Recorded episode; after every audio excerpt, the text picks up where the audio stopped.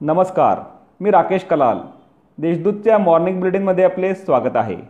ऐकूया नंदुरबार जिल्ह्यातील ठळक घडामोडी. राष्ट्रवादी युवक काँग्रेसतर्फे एप्रिल फुल दिवस साजरा.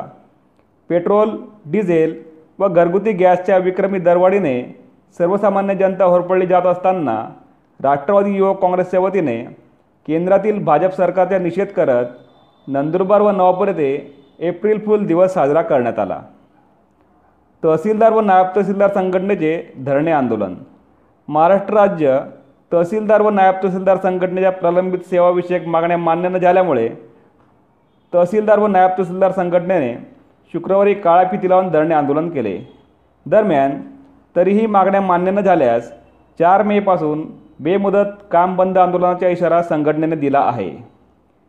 परीक्षा उत्तीर्ण होऊनही नवीन परीक्षा देण्याचा आर टी ओ अधिकाऱ्यांचा अट्टाहास ऑनलाईन परीक्षा व टेस्ट परीक्षा उत्तीर्ण उत्तीर्ण असूनही लायसन्सच्या कागदपत्रांवर सह्या करण्यास नकार देत सहाय्यक प्रादेशिक परिवहन अधिकाऱ्यांनी पुन्हा नव्याने परीक्षा देण्यास सांगितल्याने संबंधित उमेदवाराला मनस्ताप सहन करावा लागला. याबाबत संबंधित अधिकाऱ्यांना विचारणा केली असता त्या उमेदवाराला अटक करण्याची धमकी दिल्याचा प्रकार नंदुरबार येथील आर टी ओ कार्यालयात घडला. बामखेडा येथील केळीची आखाती देशांमध्ये निर्यात बामखेडा तालुका शहादा येथील शेतकरी विकास सोनार व त्यांचे पुत्र किरण सोनार यांनी आपल्या कृषी ज्ञानाच्या आधारावर व अनुभवावर आधुनिक शेती करत केळीची लागवड केली.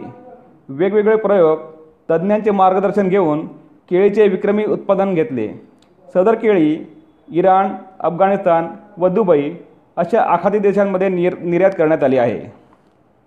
निवृत्तीवेतन पाच एप्रिलनंतर होणार.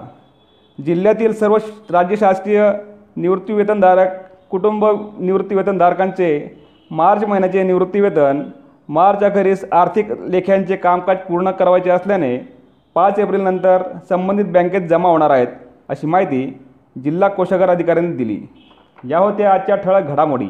अधिक माहिती आणि देश विदेशातील ताज्या घडामोडींसाठी देशदूत डॉट कॉम या संकेतस्थळाला भेट द्या. तसेच वाचत राहा दैनिक देशदूत. धन्यवाद.